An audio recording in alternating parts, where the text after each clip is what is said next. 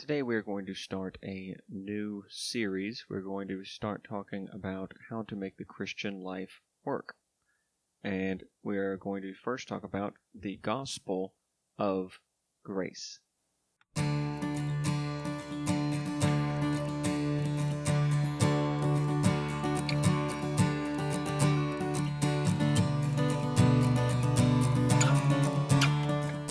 Now, most people have an understanding of the gospel as being saved from sin.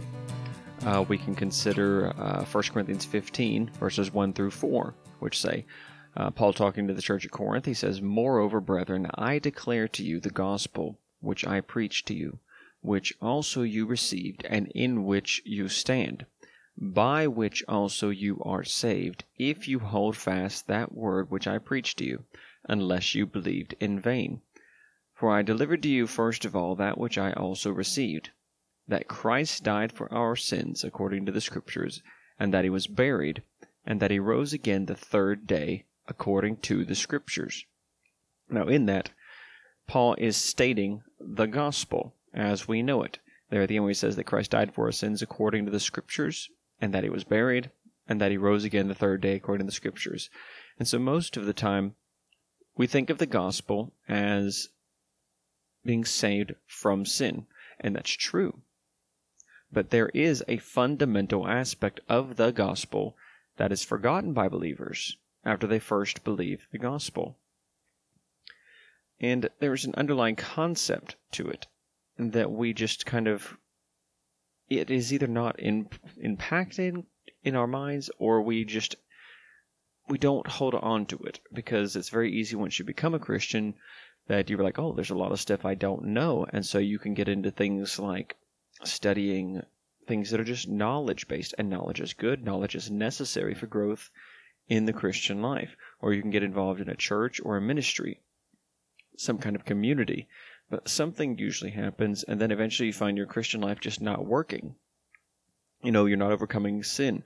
You're struggling with certain things. You're not growing. Your prayer life begins to wane. All sorts of things that you see in the scriptures that are not supposed to be the case, but that end up being the case. And so there's this disconnect between what the scriptures say a Christian is and how they are and what is in your life. And you're like, well, is this me? Is there something else? And so that's kind of why we're starting to go through this series.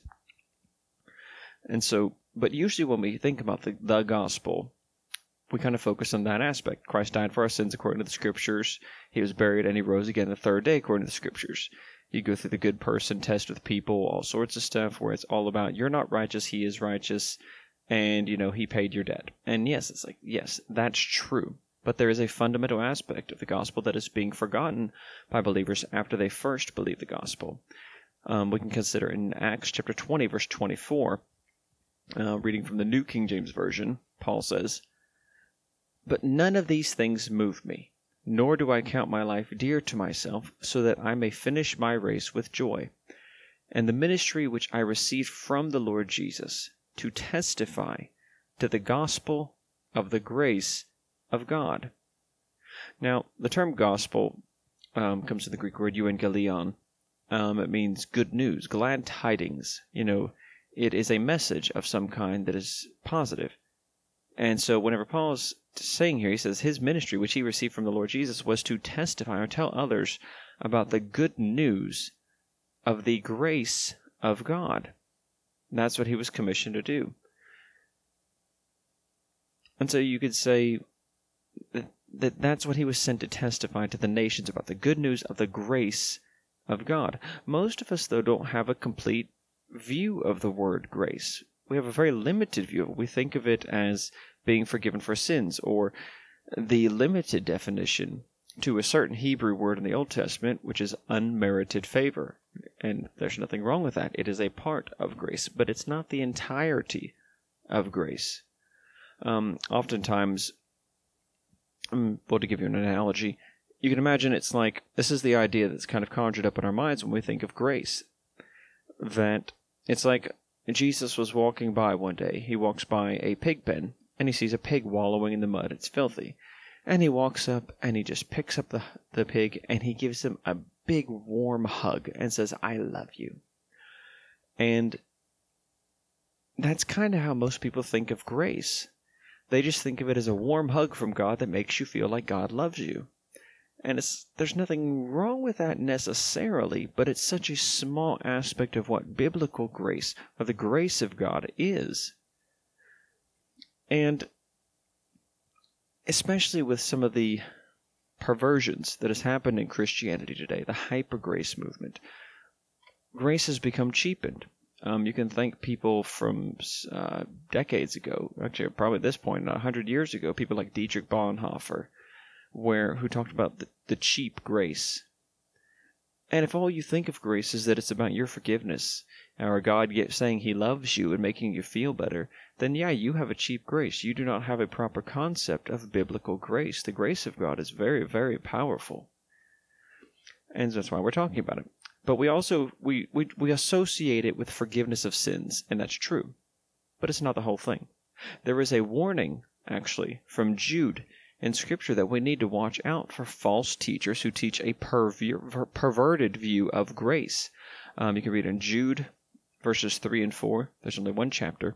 Uh, reading from the New American Standard Bible, we see, Beloved, while I was making every effort to write you about our common salvation, I felt the necessity to write to you, appealing that you contend earnestly for the faith which was once for all handed down to the saints for certain persons have crept in unnoticed, those who were long beforehand marked out for this condemnation, ungodly persons who turn the grace of our God into licentiousness, and deny our only Master and Lord, Jesus Christ.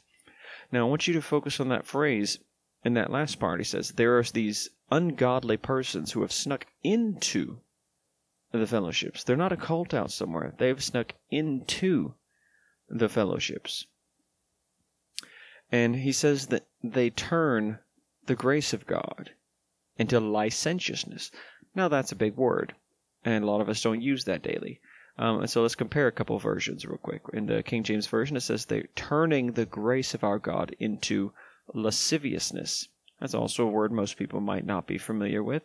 Um, but when you look at a couple other versions, you get the idea. Um, the New King James Version, who turn the grace of our God into lewdness.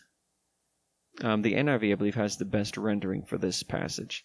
He says, Who change the grace of our God into a license for immorality. And the word license there, you can see that in the word licentiousness in Jude in the New American Standard Bible. Licentiousness, license, that's, that's what it's referring to.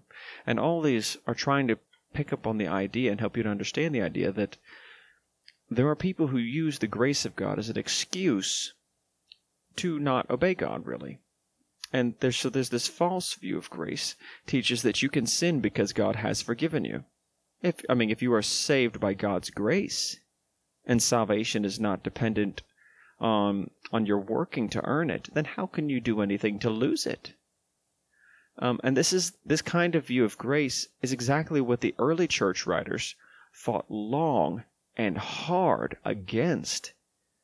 And Paul actually addresses it in the book of Romans uh, with his diatribe in Romans chapter 6, where he says, um, What shall we say then? Are we to continue in sin so that grace may increase? May it never be, or God forbid, in some translations. How shall we who died to sin still live in it? And so Paul's like, this is a wicked view of grace. This is not biblical grace. And actually, it didn't come from Christianity. It came from incipient Gnosticism, really. And you know that that view is translated down today in the view of unconditional security, uh, eternal security, as most teach it. Um, but our point today is not to talk about perversion of the biblical teaching of grace, but let's talk about what biblical grace is.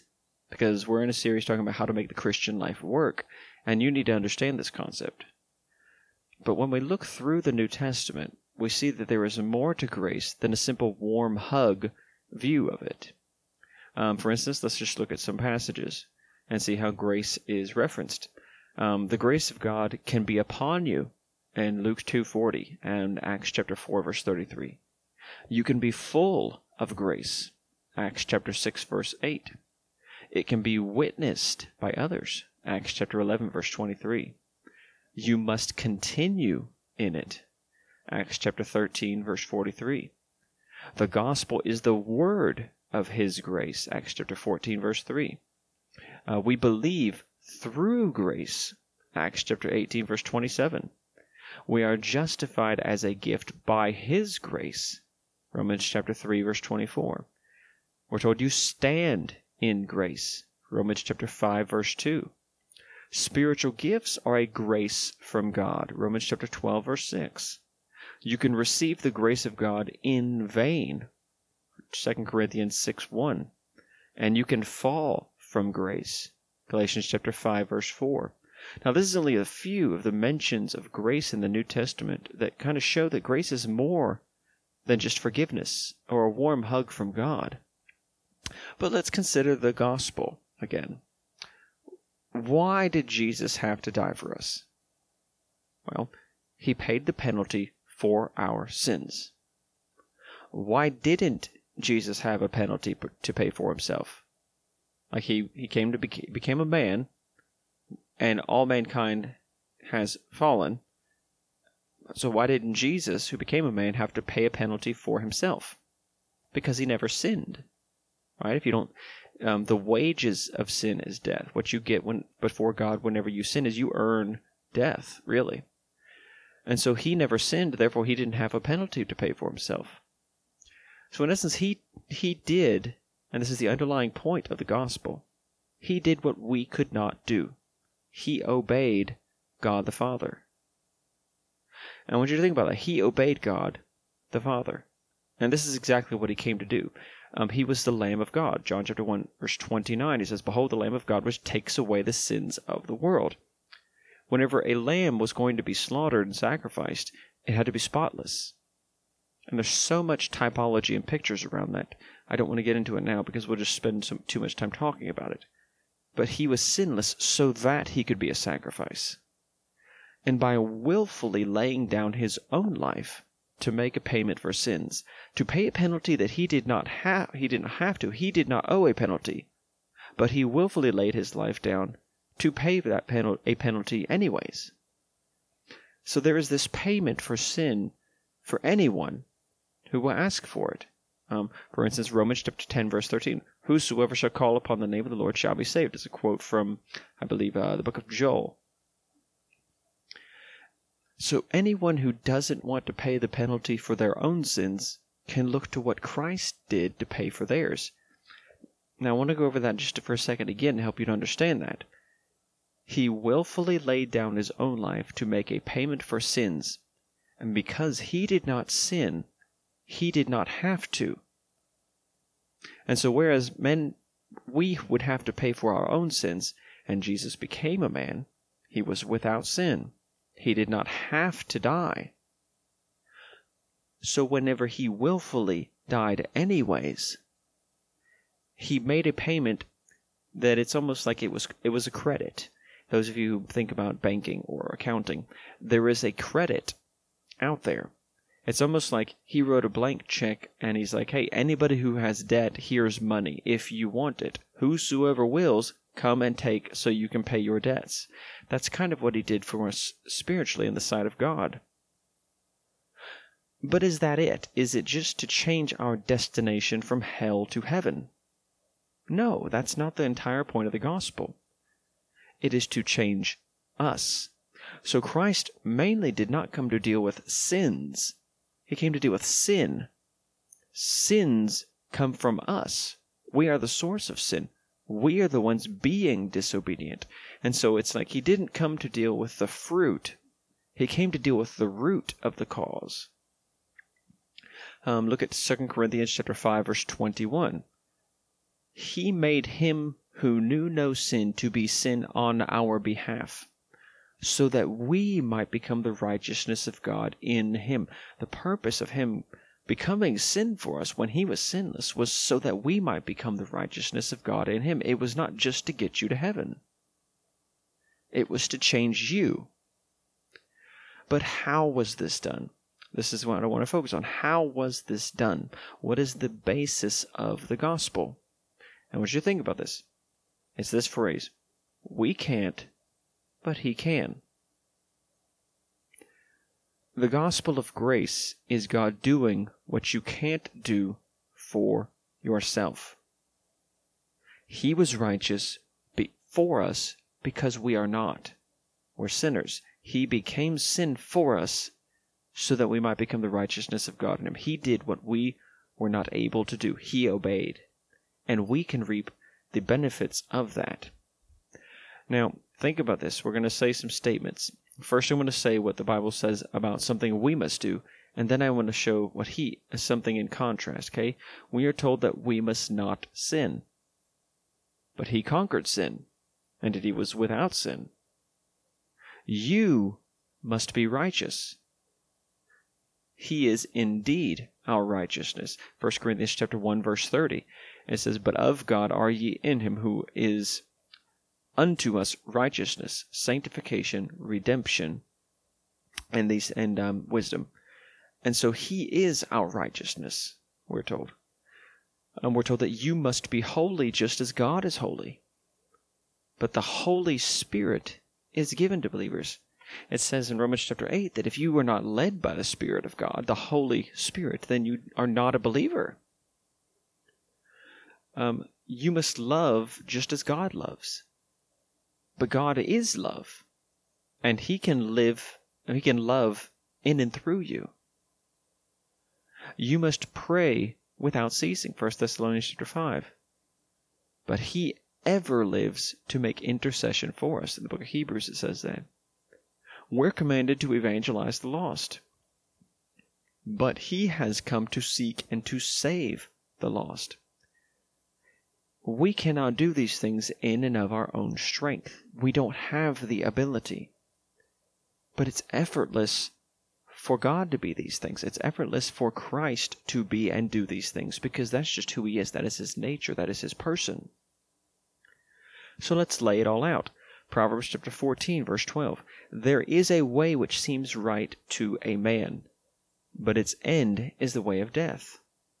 You see, there's a broad way, and there is a narrow gate. There is a man who builds his house on sand, and a man who builds his house on rock. There is darkness, and there is light. There are two ways, and you have two options.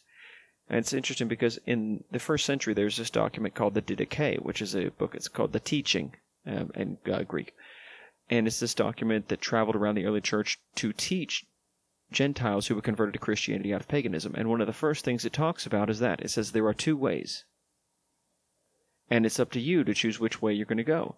Now we know this in the resp- in the sense of presenting the gospel, but what we forget is this is how we're supposed to live. Now consider option one self effort. You trying to do things on your own. And then you have option two God does it. Right? I mean, we're not just talking about the gospel here, we're talking about how you're supposed to live, right? And so self effort follows the law, a checklist, a list of do's and don'ts. God says this is bad. Okay, God, I agree. I'm going to do that. Well, if you try that, you're going to find out exactly why you can't do that. If you could do that, then you would be able to go to heaven without Jesus. Now, option two God does it, and He does it by grace, Him doing what we cannot do. It's effortless for God to be God. Um, Self effort operates in the flesh. God doing it, He operates in us through His Spirit, which is given to us. Why do you think the Spirit of God is given to us? Self effort operates in the old man. Whenever God does it, He operates through the new man, where we are being renewed after the image of Him who called us. Self effort, you're operating in Adam. 1 Corinthians 15:22. For as in Adam all die, even so in Christ shall all be made alive. And that's what we are called whenever we are letting God work in and through us. We are in Christ, abiding in Christ. You are moved positionally from being in Adam to being in Christ. Okay, we'll talk about that more at another time. Now look at Galatians chapter 3, verses 1 through 3. Paul says, You foolish Galatians, who has bewitched you, before whose eyes Jesus Christ was publicly portrayed as crucified? This is the only thing I want to find out from you. Did you receive the Spirit by the works of the law, or by hearing with faith?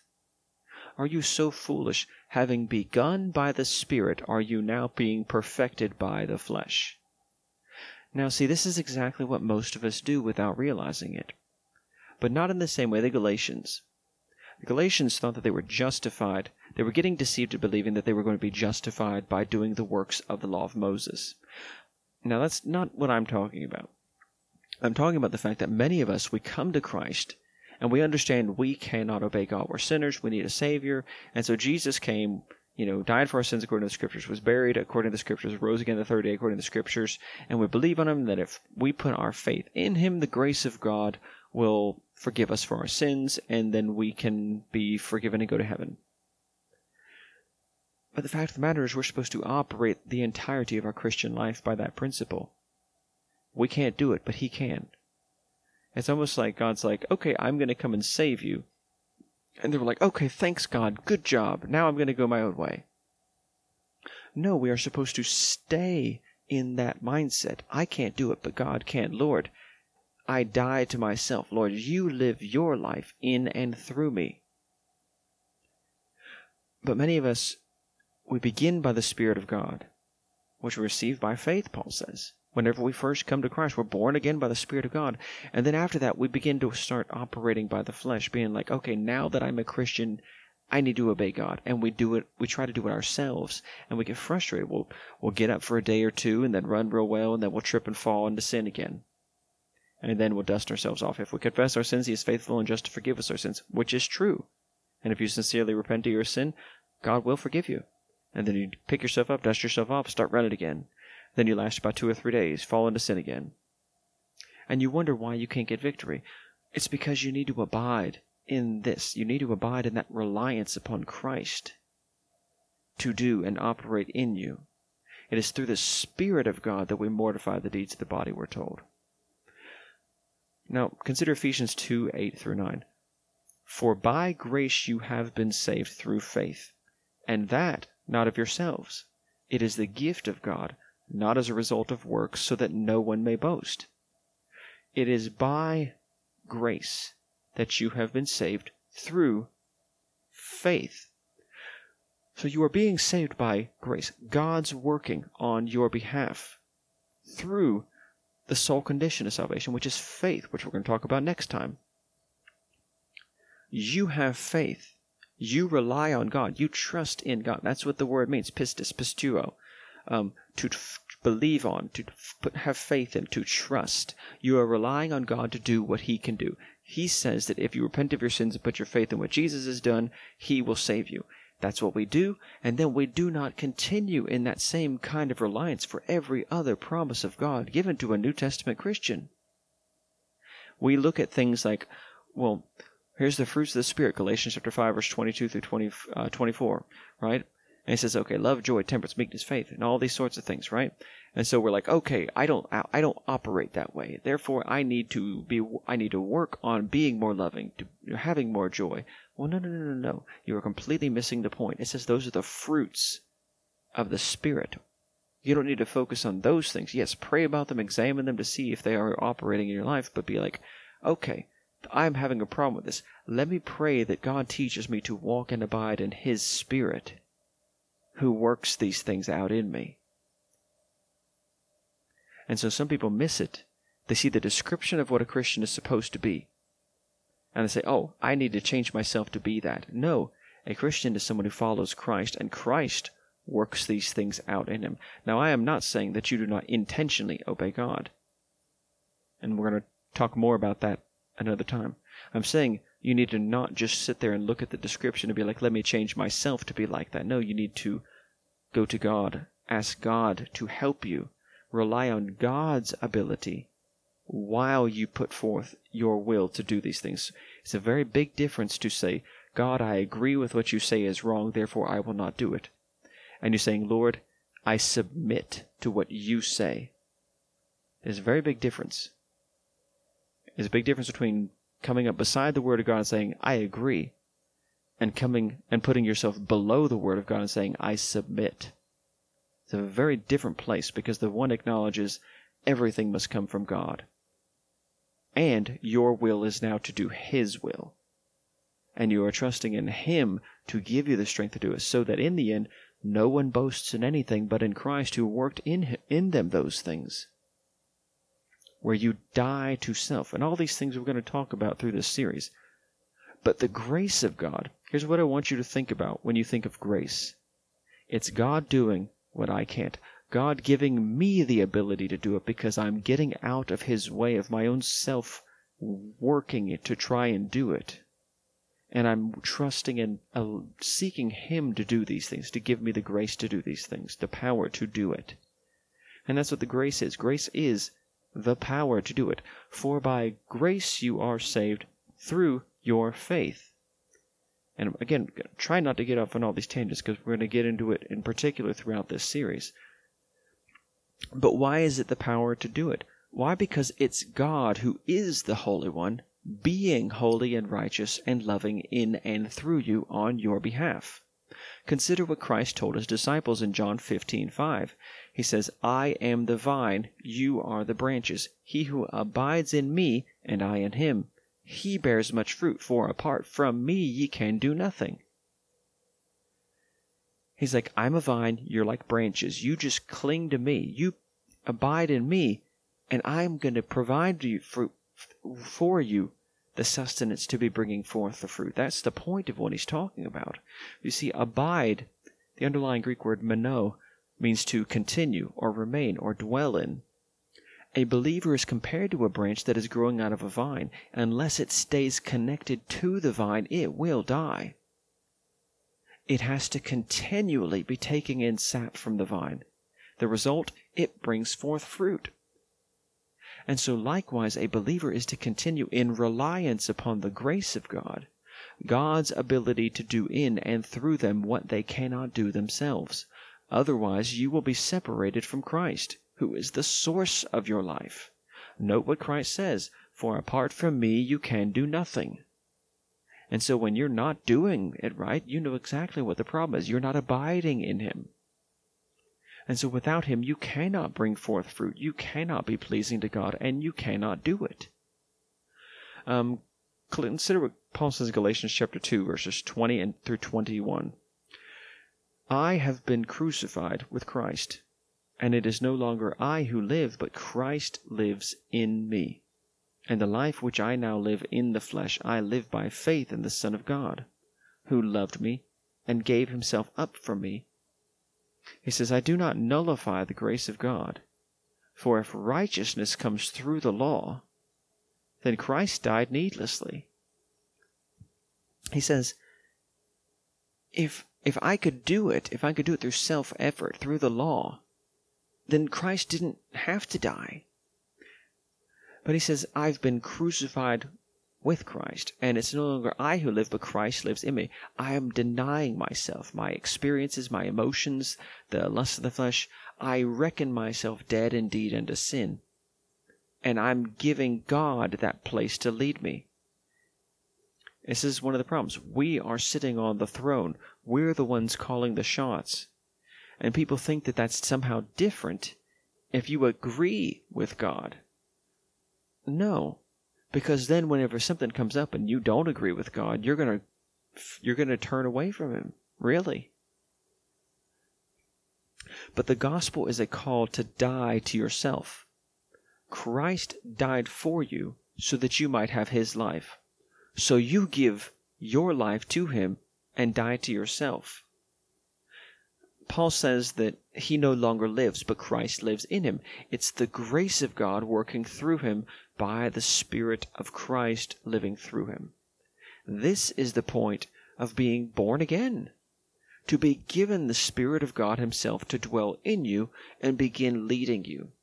And Paul mentions this in another place in 2 Corinthians chapter 5 verses 14 through 15 and uh, verse 17.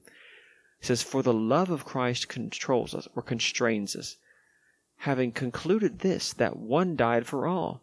Therefore all died. And he died for all, so that they who live might no longer live for themselves, but for him who died and rose again on their behalf. Verse 17. Therefore, if anyone is in Christ, he is a new creature. The old things passed away. Behold, new things have come you die to yourself and you let Christ live in and through you. And this is what we mean by dying to self. Um, the best way to illustrate dying to self, I want you to think about, uh, for instance, where it says that God the Father is invisible, the only immortal, invisible, the only wise God. It says um, He dwells in the light that no man can approach unto. It says no man hath seen God, the God at any time, referring to God the Father in His divine essence. So if God's invisible, you know, let's let's set apart the fact that Christ is the visible image of the invisible God for right now, okay? If God's invisible and he's like waving at you, right? You can't see his hand, right? And and so he could be doing all sorts of things to try and get your attention, right? Waving his hand at you. Again, using an illustration, okay? This is not literal. This is not what literal doctrinal thing, but just trying to illustrate the principle. And so God could wave at you, but you can't see his hand. It's invisible. Let's see that hand is it pointing at you, right? And it's like, oh, he's trying to get your attention, but you can't see it because it's invisible. And let's say he's even like beckoning you to come to him. And he's like, oh, come on, come on with his hand. But because it's invisible, you can't see it. And so you missed all this communication from God. Well, how can we solve this? Well, what if there's something made in the image of a hand that is meant to cover it, to completely articulate the movements of the hand? like a glove. And so let's imagine that God puts a glove over his invisible hand. And now you can see it. It's moving. It's showing the same waving. It's showing the same pointing, the same beckoning. And so now, whenever God waves at you, you see it. You're like, oh, he's waving at me. Whenever you see him pointing at you, you're like, oh, he's pointing at me. Whenever you see him beckon and be waving for you to come near, now you see it like, oh, he wants me to come near. Now, why would that work? Because the glove is allowing the hand to move it and make visible and manifest what is invisible. Now, this is kind of what I mean by dying to self. You see, well, how? Because the glove's not fighting. Now, imagine that would not be a very effective glove if it was resisting the movements of the hand. It would be trying to do its own thing. And even think about it if you pull off a glove, a glove cannot be a hand. It is not meant to be a hand. If you said, here, here, if you took off the glove and said, here, glove, go turn off the light, and you dropped it, it would just fall flat on the floor and not be able to do anything. And this is kind of like us. You see, we are told that we are made in the image of God. We are not God. We are not deity in any way. But by yielding ourselves to God to do in and through us, we can become partakers of the divine nature. This is what, literally what the scripture says. We are made to reflect the glory of God, to be used by Him. And this is what I mean by dying to self, to get out of the way. Let your own desires, your own will, that part of you seeking to establish and protect your own life, your own reputation, to seek wealth, ambition, and all these things, get it out of the way. Yield everything to God and say, Lord, I'm just going to give all these things to you. And again, we'll talk about this more in depth later, but that's what I mean by dying to self. Get out of the way and let God do what He wants to do. And so let's summarize. You can't do what God requires of you, but He can if you get out of His way. think, how does someone first come to Christ? They repent of their sin, or they turn from them, and they believe in what Jesus has done for them. They turn to Him. And this is exactly the state that we're supposed to stay in. Stay reliant upon Christ, not just for forgiveness of sins on the basis of what he accomplished by his death, burial, and resurrection, but for him to work out his life in and through you. And so let's consider some verses. Um, Colossians chapter 2, verses 6 and 7 says, Therefore, as you have received Christ Jesus the Lord, so, or in this manner, walk in him. Having been firmly rooted and now being built up in him and established in your faith, just as you were instructed, and overflowing with gratitude. So, the same way that you first received Christ, that abandonment of yourself, walk that way in him. Um, 1 Corinthians 15.10 um, this is a verse that really helps you to see that grace is not just a forgiveness thing uh, 1 Corinthians 15.10. But by the grace of God, I am what I am. This is Paul talking. And his grace toward me did not prove vain, but I labored, even more than all of them. Yet not I, but the grace of God with me. It was the grace of God with and in Paul that was laboring through him. And so think about it that way. That is what Paul credits the laboring that he does. He said, God, you know, I am what I am by the grace of God, and his grace toward me was not was not futile, it wasn't worthless, but I labored more than all of them. He says, Yet not I, but the grace of God with me. He gives all credit to God working in and through him. Uh, 2 Corinthians 9 8. This is a good one to memorize. And God is able to make all grace abound to you, so that always having all sufficiency in all everything, you may have an abundance for every good deed. And so you see, God is able to make all grace abound to you, so that you may have an abundance for every good deed. Okay? Um, a good one. Hebrews twelve twenty eight. I love this one. Therefore, since we are receiving a kingdom which cannot be shaken, let us have grace, by which we may serve God acceptably and with reverence and godly fear. Well, how do we serve God acceptably with reverence and godly fear? Let us have grace, Paul says, Hebrews 12:28. And so this is what I want you to think about as as uh, until the next time I go through the next one where we talk about faith, or beginning to talk about faith be thinking about this that you need the grace of God working in you daily. Begin praying about it. Begin asking. Consider these verses that we've gone over and really pray about them, saying, Lord, teach me to abide in that way, to rely on you for all things as I seek to do your will, relying on you to give me the strength to do it so that in the end I will just glorify Christ and say, Lord, thank you for giving me grace to do that. This is what is meant in 1 Corinthians 1.31, which is a quote, I believe, from Jeremiah, which says, so that no one may boast except in Christ. So one more verse, and just to kind of lead into next time when we talk about faith, as it pertains to this particular subject. In Romans chapter 5, verses 1 through 2, we read, Therefore, having been justified by faith, we have peace with God through our Lord Jesus Christ, through whom also we have access by faith into this grace in which we stand, and rejoice in hope of the glory of God. That's Romans chapter 5, verse 1 and 2. So we're justified by faith, and we have peace with God through our Lord Jesus Christ. And it says, through Him, that is through Jesus Christ, we have access by faith into what? Into this grace in which we stand. You want to know how to have access to the grace of God? It says by faith in Jesus Christ. And it even says in another place that all the fruits of righteousness are by Jesus Christ. So be thinking about that.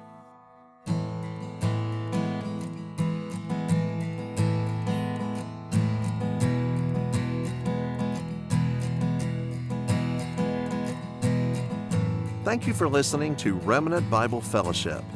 We do hope and pray that you would commit your life to Christ and continue in Him. We desire to see people seeking Jesus Christ and coming to know Him personally.